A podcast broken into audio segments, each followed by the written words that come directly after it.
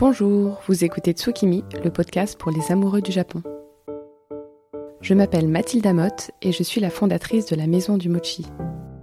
Sur ce podcast, écrit à plusieurs mains avec les membres de l'équipe de la Maison du Mochi, nous partageons notre passion pour le Japon et sa culture, rythmée par la nature et les saisons.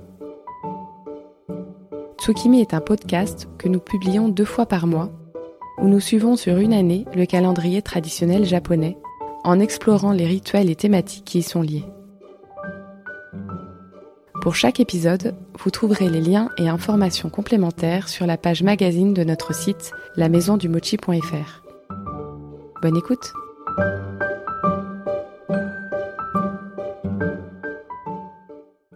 Bienvenue dans ce nouveau cycle dédié au Kyureki avec la rediffusion des épisodes consacrés à chaque mois de l'année. Nous allons donc parler de mars, c'est un mois dont on se rappelle comme celui du retour de la lumière et celui de l'attente. On attend que les beaux jours reviennent, on attend que le sol dégèle, mais surtout, et d'autant plus au Japon, on attend les fleurs.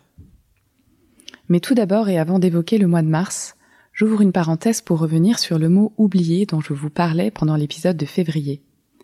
C'était au sujet de l'ugu isu mochi. Je vous parlais de ce mot qui décrit l'idée d'évoquer sans imiter, comme le wagashi en question, qui évoquait sans limiter la bouscarle chanteuse. Eh bien, ce concept s'appelle mitate. Je dois cette trouvaille à Rio Wakana que je remercie chaudement. Rio est une amie de Cléa et vit dans la région de Grenoble où elle confectionne de délicieux wagashi. Pour ceux qui sont de la région, vous pourrez la rencontrer et acheter ses délicates douceurs sur le marché de Saint-Martin-du-Riage tous les mercredis et à Revel un samedi sur deux. Rio anime aussi des ateliers de pâtisserie japonaise chez Osania à Grenoble. Je vous remettrai ces informations dans les notes de l'épisode, dans la rubrique podcast sur notre site lamaisondumochi.fr. Un grand merci à elle. Je ferme ma parenthèse et c'est parti pour le mois de mars. Dans le Kyureki ce mois-ci, ce qui était frisson en février devient bouillonnement en mars. Les graines se mettent à germer, les insectes refont surface, les pêchers et les cerisiers fleurissent, les chenilles se métamorphosent en papillons. On a une impression de grouillement et d'activité intense, et cette énergie on la ressent tout autour de nous et jusque dans notre corps. C'est précisément la période où la sève se remet à pulser dans les arbres, notamment dans les bouleaux dont on récolte l'eau pour faire des cures. Partout, des pousses se mettent à percer le sol, et au Japon sonne l'heure de la chasse aux légumes sauvages de printemps.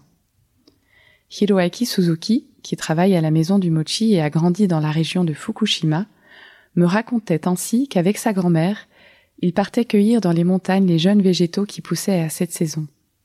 Il y a les tiges de pétasite, appelées Fukinoto, les pousses d'angélique du Japon que l'on surnomme Taranome, ou encore les pousses de bambou Takenoko. Souvenez-vous, Shihiro Masui nous en parlait avec délectation comme l'un de ses péchés mignons de saison lors de l'entretien de février. Il y a aussi de nombreuses fleurs qui s'épanouissent à cette période en France et au Japon. Les pissenlits, tanpopo, dont on peut consommer les jeunes feuilles, le colza, nanorama, ou encore la prêle des champs, tsukushi. Petit aparté, si vous aimez comme moi suivre toutes les évolutions de la nature et connaître les plantes que vous pouvez y cueillir, je vous recommande le compte Instagram ou YouTube du chemin de la nature, qui poste des vidéos sur les plantes comestibles que l'on peut trouver en fonction des saisons. C'est très précis et passionnant. En tout début du mois, le 3 mars, il y a un événement qui est en lien avec la floraison des péchés, évoqué dans le Kyureki. C'est Hinamatsuri, la fête des petites filles. Cette fête est également appelée Momonoseku, la fête des péchés. C'est une célébration très ancienne originaire de Chine. Dans les boutiques tout comme dans les foyers, on expose des poupées appelées Hina Ningyo.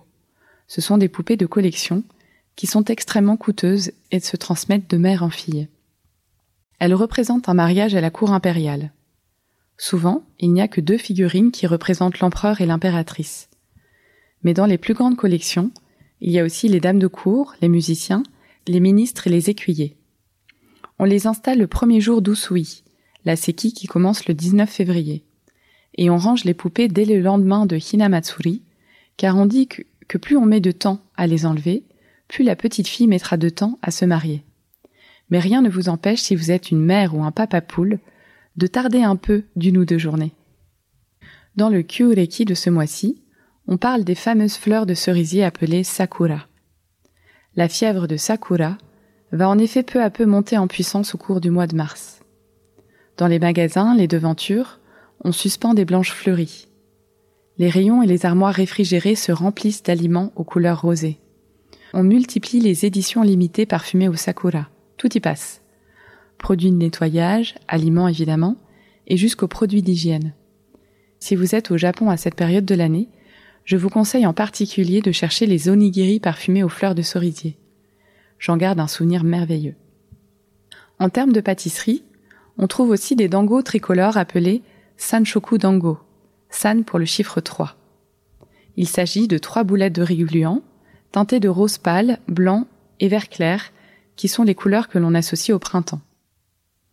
Enfin et évidemment, trône devant les devantures le sakura mochi, ce type de mochi enveloppé d'une feuille de cerisier saumurée et dont je vous reparlerai en détail dans l'épisode d'avril. Si vous souhaitez le goûter, sachez que nous le proposons pendant le mois de mars et d'avril dans nos boutiques et sur notre e-boutique. Mais que désigne précisément le terme sakura?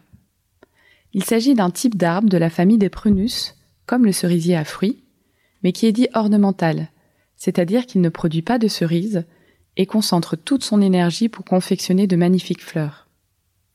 Le mot sakura signifie à la fois l'arbre et la fleur. Il en existe des centaines de variétés, se différenciant par la couleur des fleurs, le nombre des pétales et la période de floraison. Parmi les espèces les plus courantes, on compte le Prunus cerulata, que l'on traduit comme cerisier du Japon et qui est le plus courant. Il y a aussi le Prunus speciosa, appelé cerisier d'Izu Oshima, ou encore le Prunus xiedoensis, pas le plus facile à prononcer, appelé chez nous cerisier Yoshino. Mais pourquoi le cerisier est-il si important dans la culture japonaise? Avant cette folie des sakuras, c'était les fleurs de prunier qui recueillaient l'admiration de tous. Pendant l'époque de Nara, au 8e siècle, la fleur de prunier que l'on appelle ume était en effet la préférée de la noblesse. C'est elle qui est à l'origine du hanami, cette coutume d'aller admirer les fleurs en s'installant à proximité pour un pique-nique, une séance de jeu ou une lecture. Mais dès le siècle suivant, pendant l'ère de Heian, c'est la fleur de cerisier qui prend le dessus. Le sakura devient alors le symbole d'un concept appelé mono no aware. Cette expression qui peut se traduire littéralement par les choses, hélas, évoque la nature éphémère des choses. C'est un peu comme le genre artistique des vanités. La vanité est une représentation allégorique de la fragilité de la vie humaine. En ce sens, l'admiration pour la fleur de sakura est un peu la vanité version japonaise. Mais tandis qu'en Occident, on associe au thème de la vanité une forte dimension morale, invitant à se détacher des choses terrestres pour se consacrer à l'au-delà, il s'agit au Japon d'une méditation mélancolique, d'une posture qui mêle des émotions positives et négatives, telles que l'admiration et la gratitude face à tant de beauté, et la tristesse de la savoir éphémère. Car la floraison des cerisiers dure à peine deux semaines. Et encore faut-il que le temps si instable de mars ne vienne pas gâcher la fête. À la mi-mars, tous les regards sont tournés vers les branches des cerisiers. On distingue deux étapes dans cette floraison. Kaika, signifiant l'apparition des toutes premières fleurs, et Mankai, qui décrit le pic de floraison. Quotidiennement, les journaux météo à la télévision partagent leurs prévisions quant à la floraison dans telle ou telle région. Dans chacune d'entre elles, c'est l'arbre de référence qui va lancer officiellement la saison. À Tokyo, c'est un cerisier situé dans le sanctuaire Yasukuni Jinja qui sert de référence. Une fois la floraison imminente, entre Kaika et Mankai, là, c'est l'euphorie. Pendant plusieurs jours, tout le Japon voit la vie en rose et défile sous les cerisiers. C'est un moment très gai et franchement bruyant qui peut surprendre certains. Moi-même, lorsque je vivais à Tokyo, j'avais partagé cette attente fébrile de la floraison. J'imaginais Hanami comme un moment de calme et de poésie pure, à lire tranquillement assis sous les cerisiers en fleurs. Mais lorsque le moment est venu, et que je me suis précipitée comme tout un chacun dans les parcs, je me suis rendu compte que j'étais justement très loin du compte car sous les cerisiers, impossible de lire à moins d'avoir des boules qui On mange, on boit, on chante, on rit.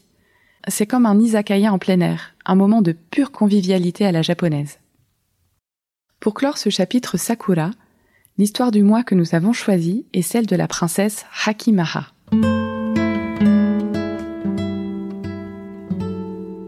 Hakimaha était l'une des plus charmantes princesses du royaume des mers. Vive, espiègle, rieuse, ne pensant qu'à s'amuser avec les dauphins et les marsouins, il lui arrivait d'emprunter sans en avoir le droit le char de son oncle, le dieu de la mer. Un jour, le dieu des vents, jaloux de Hakimaha qui avait repoussé ses avances, se déchaîna pour lui être désagréable. La princesse perdit le contrôle de l'attelage et le char s'abîma sur les rochers du Japon. Le dieu des mers en fut très mécontent. Il devait punir Hakimaha qui avait désobéi. Mais il aimait cette princesse si vive et si avenante. Il pensa la transformer en île ou en rocher, mais il se dit qu'une île ou qu'un rocher ne souriait pas. Alors il pensa la transformer en montagne, dans cet archipel du Japon où elle avait commis sa faute. Mais si une montagne sourit avec sa couronne de neige, elle ne connaît pas la douceur des marées qu'aime tant le peuple des mers. Le dieu des mers réfléchit encore. Et enfin, un sourire illumina son visage. Il transforma Hakimaha en cerisier pour qu'elle puisse continuer de sourire chaque année au retour du printemps et pour qu'elle ressente toujours la douceur des caresses de la brise marine. De ce jour, Hakimaha s'est appelée Sakura et les cerisiers se mirent à fleurir sur la terre du Japon. Mais que se passe-t-il d'autre encore en mars? Figurez-vous que c'est pendant ce mois que se termine l'année scolaire.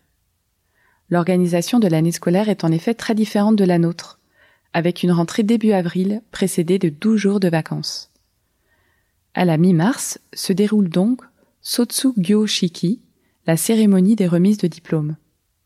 Elle se pratique tous les ans et à tous les stades, que l'on soit à l'école, au collège, au lycée ou à l'université.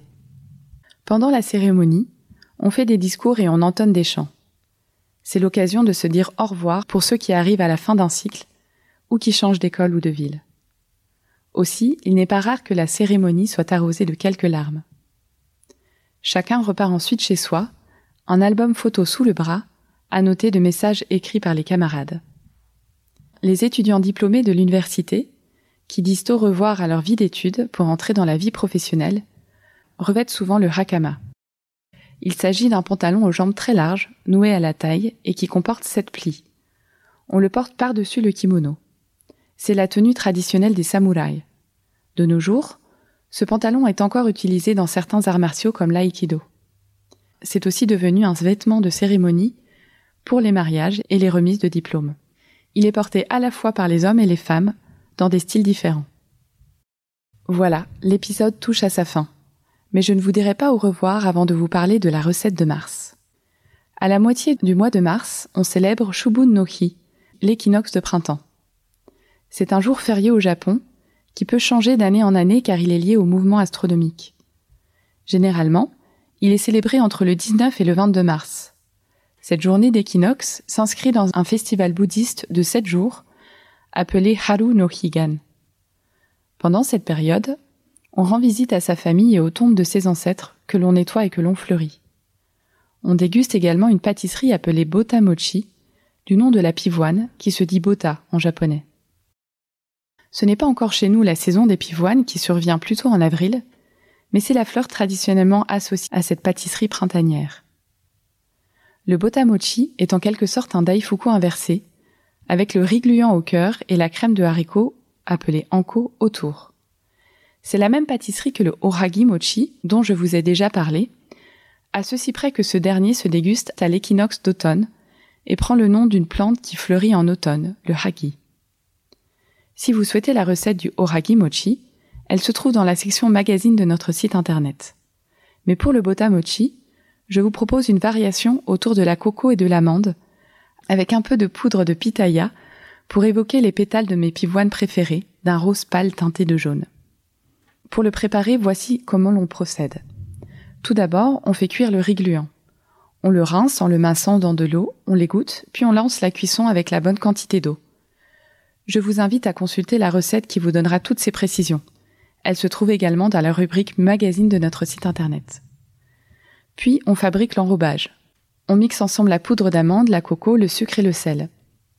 Puis on amalgame l'huile de coco avec les doigts et on ajoute un peu d'eau mais pas trop, juste pour que le mélange soit suffisamment lié pour former une boule.